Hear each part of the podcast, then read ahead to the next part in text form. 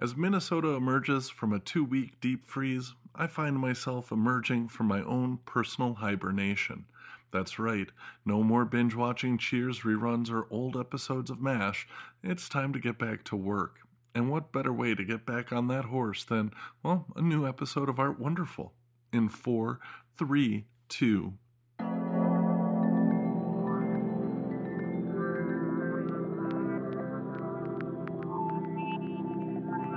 Hello, art enthusiasts and art lovers. Welcome to episode 21 of Art Wonderful. That's right, Art Wonderful turns 21 today and can finally sip on the nectar of the gods legally. No more need for that fake podcast ID. We're all grown up and adult. Again, that's right here at Art Wonderful, the podcast where art is a religion. I'm your host, Nicholas Harper.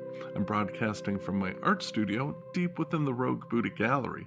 That's here in the heart of the Northeast Arts District in freshly thawed out Minneapolis, Minnesota. I want to thank you for joining me as we explore everything the arts has to offer. It's the mission of this podcast to spread the gospel of the arts their essential value to our everyday lives and to offer a deep dive exploration into this most mysterious of subjects. You can learn more about myself, the Rogue Buddha Gallery, this podcast, and those we have on the show by visiting us online at roguebuddha.com. Click podcast from the menu.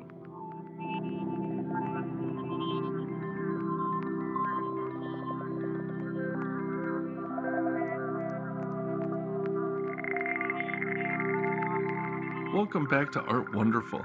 Hopefully, you were able to catch up with some older episodes over the past week, as I took last week off from the show. Now, it's not that I didn't have an idea for the show, quite on the contrary. It's more that, well, I just didn't feel in the mood to record the episode and edit it and then promote it, etc., etc. I would say that it was just being lazy, but there's more to it than that. Sure, I didn't have the motivation, but there seemed to be an underlying current that was holding my inspiration or get up and go back. I guess you could call it laziness, or lethargy, or even a tinge of ennui if you want to be French about it. But probably more accurately, I would just call it some form of, well, hibernation. Yeah, that sounds about right. I was sort of in a state of hibernation. But the deep freeze of outside didn't keep me from venturing out. No, in fact, I really don't mind this weather too much. I love weather, all kinds of weather. And so, whatever the weather gods of Minnesota present to me, I try and take advantage of it. And so I found myself at 2 and 3 in the AM going for some 2 and 3 mile runs in the 25 and 30 below temps. It's really not all that bad, and there's just something magical about having to remove icicles from your eyelids every so often.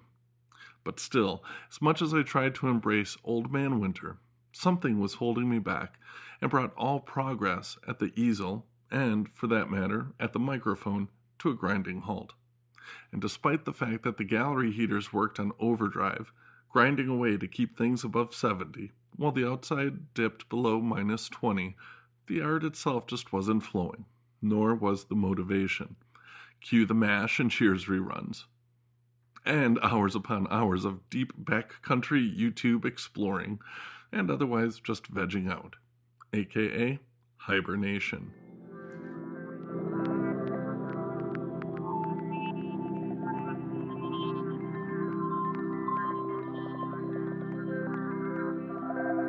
Hibernation is, well, it's different than lethargy or even what some might want to call artist block. It's basically, well, just what it is a time to rest, a time to recalibrate and let go, to let go of ambition and to let go of striving, a time to conserve strength and to regroup. A couple episodes ago, I talked about the come down after a big art opening. Truth told, I'm still very much in that place now, even though I tried to battle through it, returning to the easel to peruse some various new ideas I've been playing with and a desire to return to portraiture painting. But alas, my body, or maybe it was my soul, put the kibosh on those machinations. And instead, well, that Klinger, he's a real hoot. That's a MASH reference for those not in the know.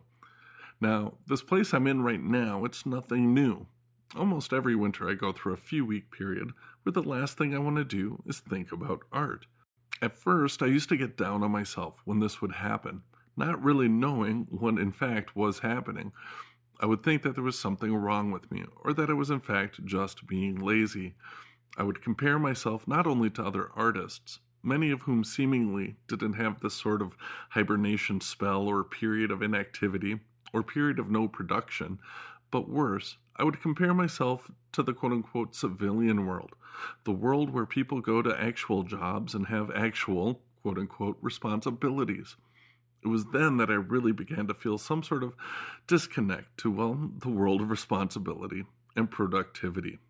But lo and behold, over the past 20 years of running the Rogue Buddha Gallery, I've come to learn that I'm not the only artist that not only goes into hibernation, but seriously questions themselves as an artist from time to time, and not only compares themselves to other artists, but to the civilian world.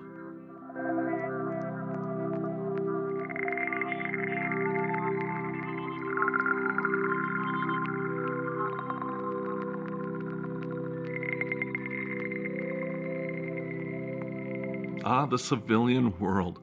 The world of work hours, days off, holidays, weekends, lunch breaks, projects, clients, partners, committees, work groups, working dinners, work attire, deadlines, corporate cultures, corporate speak, and on and on and on. For artists and creatives working for themselves, I think this is where a lot of the issues arise, where it becomes easy to self doubt and question just what it is we do. Over the past month or two, I've talked to a number of artists that have asked me questions that sort of have a common thread, and that's centered on this notion of self doubt or self questioning, not just about the work that they're making, but as their very role as an artist. Now, keep in mind that these are some serious artists who make excellent work, have excellent careers, and have been artists for some time. Of course, not every artist is going to go through this, but I tend to think it happens more often than not with more artists than I ever thought. And frankly, I was kind of happy to know that I wasn't the only one. Hopefully, if this is something that happens to you, you'll know now that, well, you as well are not the only one. But again, for me, this has happened personally a number of times over my career the self doubt and questioning of my art career especially in these hibernation periods in the winter. Other times that have made this issue acutely present is in times of trial, such as not having enough money to pay the rent, not having sold anything for an extended amount of time, not being happy with what I'm producing, or finding myself in those times of artist block. While personally I'm not too affected emotionally by the current state of affairs where COVID is concerned, and I say that while my gallery has been closed for almost a year now, I'll talk more about that in a future episode. I am getting the sense that it is starting to weigh on a lot of people. It may be one of those factors, like the ones I just mentioned, that may exacerbate notions of self doubt among creatives. Undoubtedly, I'm sure that the same is true for non artists, especially those that find themselves being called to be more creative and to explore the arts themselves. But for artists in particular, I think a lot of this self doubt has to do with the path less traveled that we've all chosen to walk along.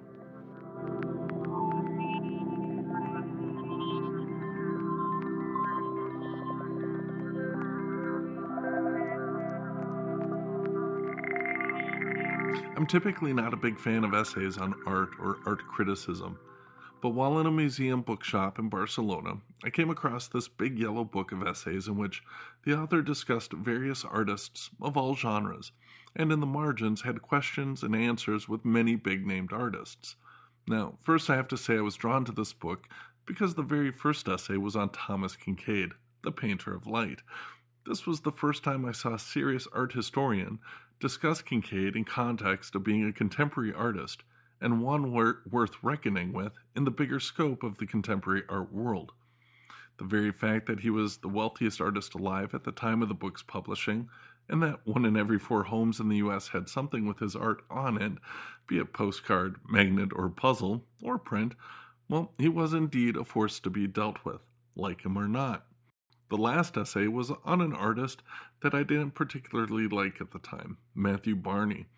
However, after reading her essay, I can say my tune has changed and I have a newfound appreciation for Matthew's work. But what really struck me in the book was the Q&A, where I heard about these big-name artists and some of the trials and tribulations that they had to go through and continue to go through on a daily basis. Some names that I never thought would have to be working a day job were in fact still working jobs in order to pay the rent. That, even after their work had been in big museum exhibits. It was then that I began to look at my own career and experience as an artist and begin to realize that what we do as artists is in fact quite special. That the path we've chosen is, well, while most definitely a gift, it's also an extraordinary challenge and it was from this perspective that I began to give myself a little bit more breathing room and realized that I have to remember to be kind to myself.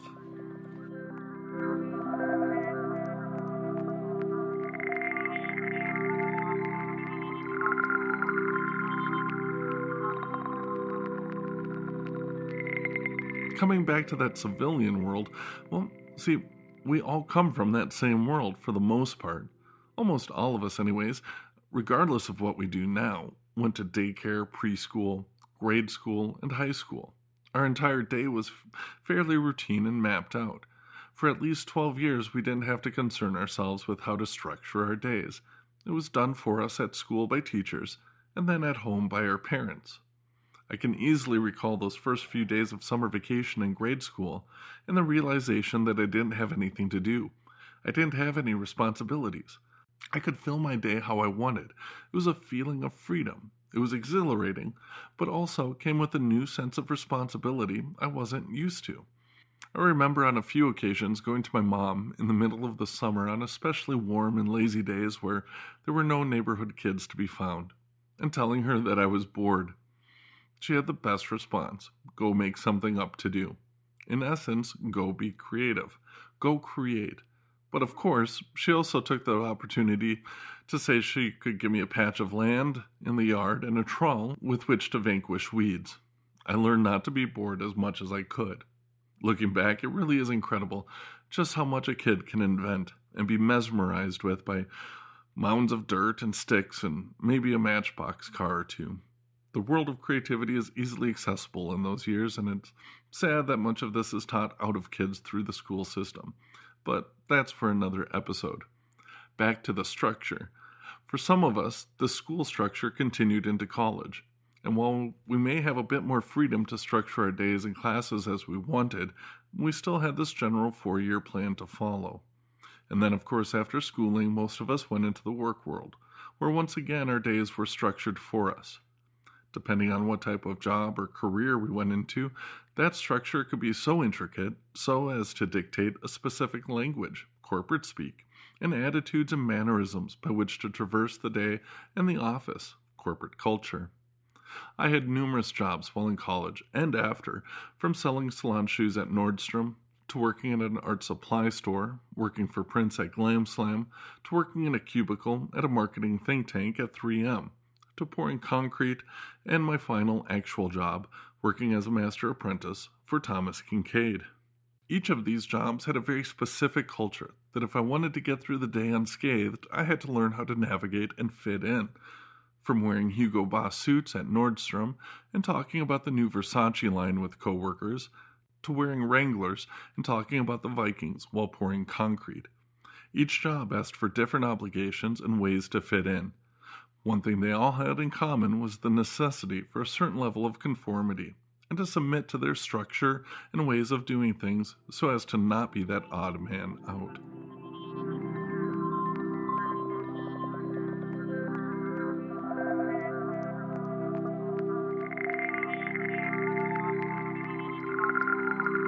Perhaps the biggest hurdle in becoming a self sufficient artist is in giving up that structure and the comforts that come along with the predetermined structure that jobs and careers can offer. It doesn't matter if it's a cushy corporate gig at 3M, or the harsh physical job of pouring concrete, or working at a bar. Each of these jobs has its own allure and certainly provides a certain level of comfort in knowing what exactly you can expect each and every day. All of this vanishes when you choose to be a full time artist. Even if you find yourself still working other jobs while endeavoring to be a self sufficient artist, you're still giving up a certain level of comfort and accepting a life of uncertainty and going down a path untraveled. I say it's untraveled because despite the fact that many an artist has done it before, we still don't have a roadmap. Sure, there's books and even this podcast and others like it. But just like running, you can read all the books you want about running, but until you actually get out on the pavement and do it yourself, well, you're just a theorist or a spectator. In the world of marathons, I can tell you all day long what it feels like to hit the wall at mile 18 and to wish that you could just lay down on the cool grass and let it all be over. I can write poetic about it all day, but until you feel your body shut down for yourself and those mental demons that are telling you to quit, until you have that experience for yourself, everything is just theory and fairy tales. The only way to know what it's truly like is to experience it yourself. And as an individual, while certainly there are similarities that all runners can attest to, your experience will be unique to you and unlike any other. And no matter how many runners are on the course with you, in similar situations, you still have to run that race yourself, and in that sense, you're alone.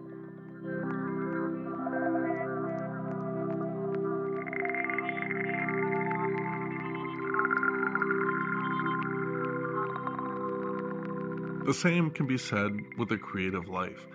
Despite the fact that, well, really millions have done it before or are doing it now, you are, we are, I am, we all are doing it alone. We're on uncharted waters, defining for ourselves what our life is to look like from one day to the next. Each of our experiences is unique to us, and while again there may be similarities and areas of commonality, well, it is unto the individual experiencing it for the first time, typically uncharted water. This is both exhilarating and at times daunting. We don't have a boss telling us what to do. We don't have to be anywhere, in particular, at any particular time. We don't have to dress, speak, or act in any specific way. We're in charge of all of that. Not only that, we're in charge of defining what goals we want to accomplish, what we want to value, and what we want to determine success, accomplishment, and abundance to be and look like. It's up to us to set our own pace, to produce at our own rate according to our own standards, and ultimately to find some darn way of making money from what it is we choose to produce. God, holy hell, a job at 3M and starting to sound appealing again. But I digress. And so it's actually quite easy to understand why so many artists maybe suffer from depression or get down on themselves or have serious bouts of self doubt from time to time, compounded on just the normal trials and tribulations of being an artist and getting through life.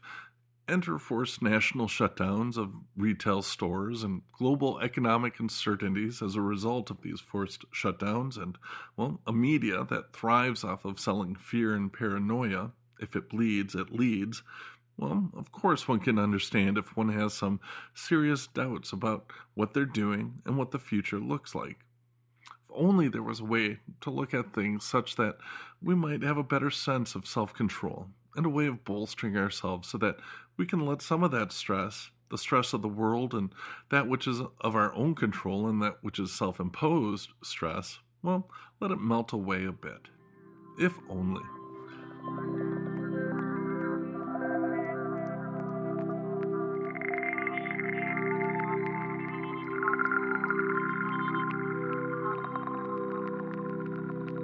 Recently, I've been trying to get back into running again. I actually have aspirations of running marathons again, like I did in my 20s.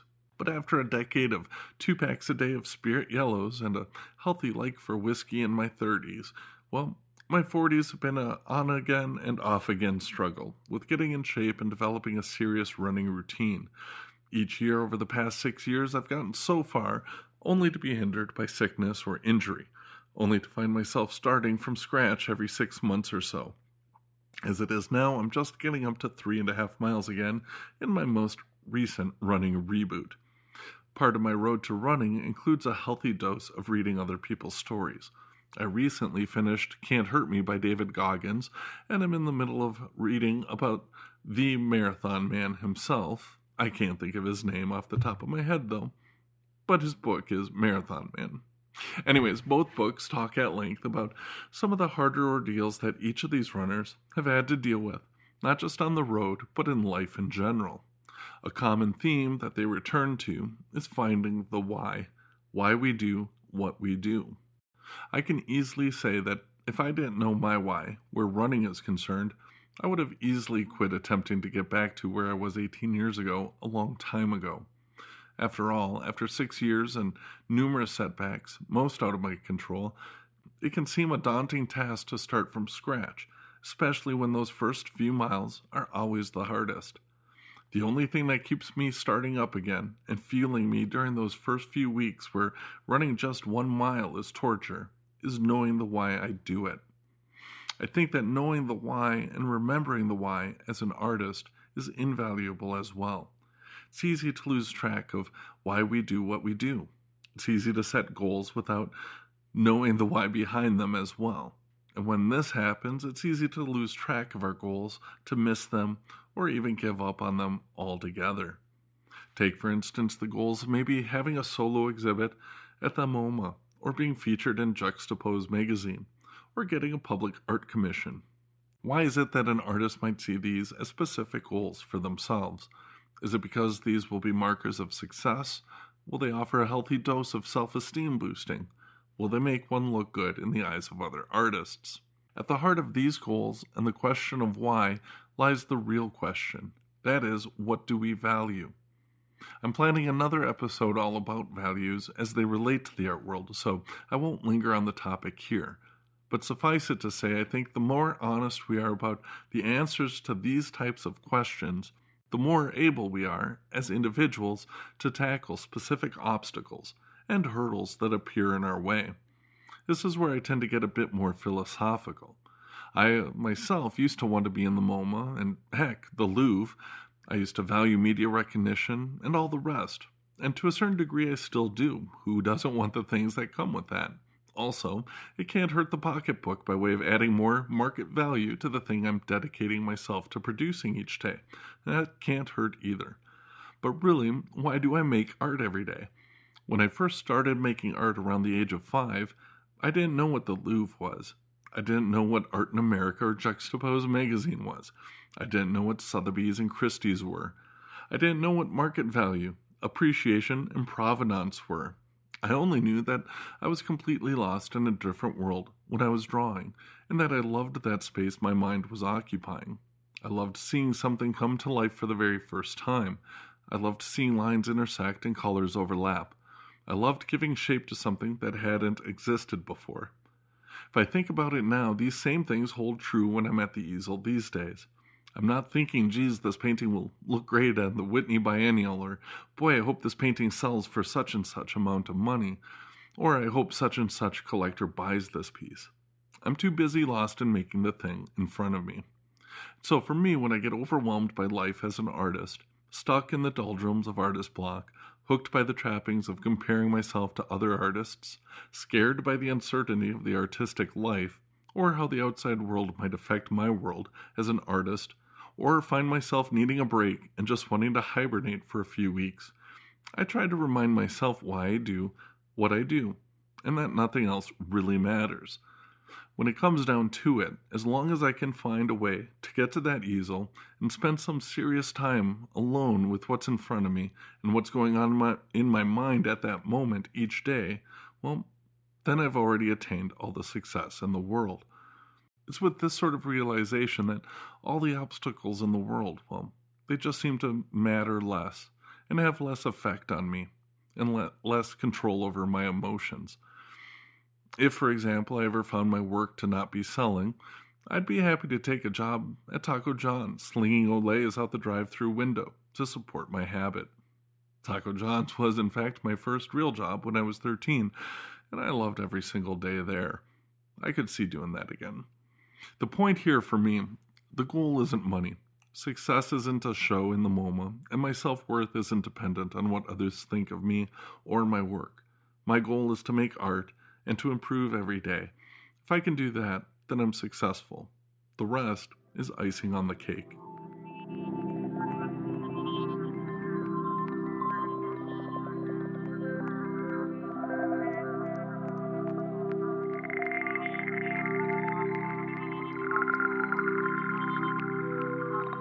There is one more component to success for me that's in inspiring others and spreading the value of art to others especially those that might not think art is for them.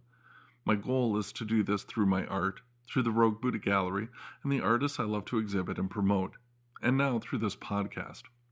As a young kid, I went to the Van Gogh exhibit at the Minneapolis Institute of Art. I was astonished to see a line out the door of the museum and down the block. It took hours for the line to snake through the labyrinthine corridors of the MIA until finally we were able to enter the exhibition halls. And while certainly the art was spectacular, and I was impressed by Van Gogh, blah blah blah, yada yada yada, what really impressed me that day, and the thing that still amazes me to this day, is the amount of people that were there. And not just that day, but every day of the exhibit, waiting to see his work, to be touched by it. I've made mention of Kinkade earlier and in past episodes, and I know he gets a lot of guff for his work, but I can tell you, as someone who's interacted with thousands of his clients and saw their eyes light up seeing his work, many of whom had never considered buying a work of art before or never thought art was for them, well, seeing his work, something touched their souls and made their spirits come alive. Like I said, at one point, one in four homes in the US had something with his name or image on it, from magnets to postcards, stationery, and of course his prints. Well, if I could touch just a fraction of the souls that his art has touched, that would be incredible. And so I paint on, and I encourage you to do the same. And I encourage you to not be too hard on yourself and to find your why, especially if things seem to be difficult. I have a hunch when you do, it'll make things all the more easy. And remember, while you are on your own path, charting your very own unknown waters, and that I did say you were alone earlier, well, you're not alone. Many others have done it, and, well, I always got your back.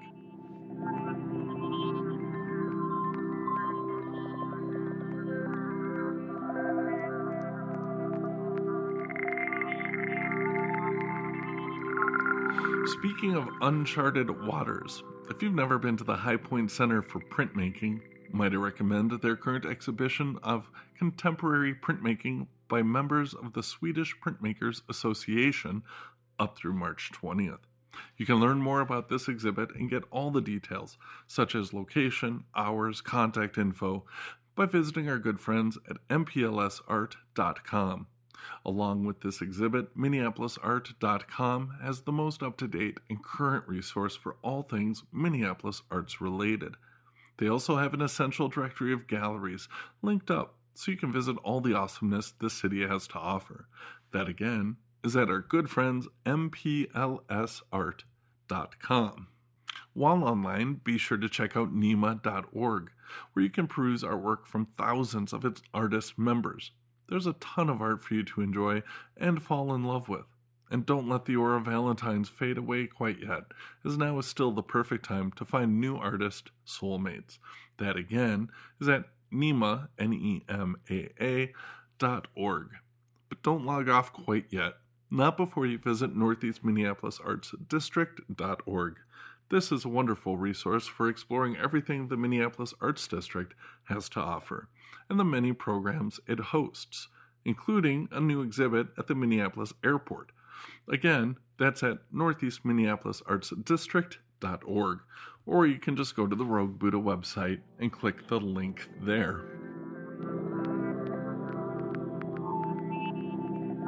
And that is a wrap for this episode of Art Wonderful, coming to you from deep inside the Rogue Buddha Gallery. Screech! That's my screeching sound. Wait a minute, addendum. What about the people out there that aren't artists? Well, I think it's equally important for you to find your why as well. Maybe your why has to do with your job or career, or with what you do after your job. Maybe it's a hobby, or maybe it's your family and kids. Maybe it's why you collect or sell art or promote and help artists. Maybe it's just how you carry yourself through the day or how you interact with others. Whatever the case may be, Finding the why tends to help one find gratitude. And being in a state of gratitude, regardless of the state of affairs of one's life or the outside world, well, that ultimately leads to what I think living a life of grace is all about. Grace. Now, that's a big topic, maybe for another episode. Anyways, I want to thank you for joining me, and I hope you do so again and often. And please feel free to share this podcast with your art loving friends. Until next time, remember the best life is the creative life, and the best self is the artistic self. Cheers.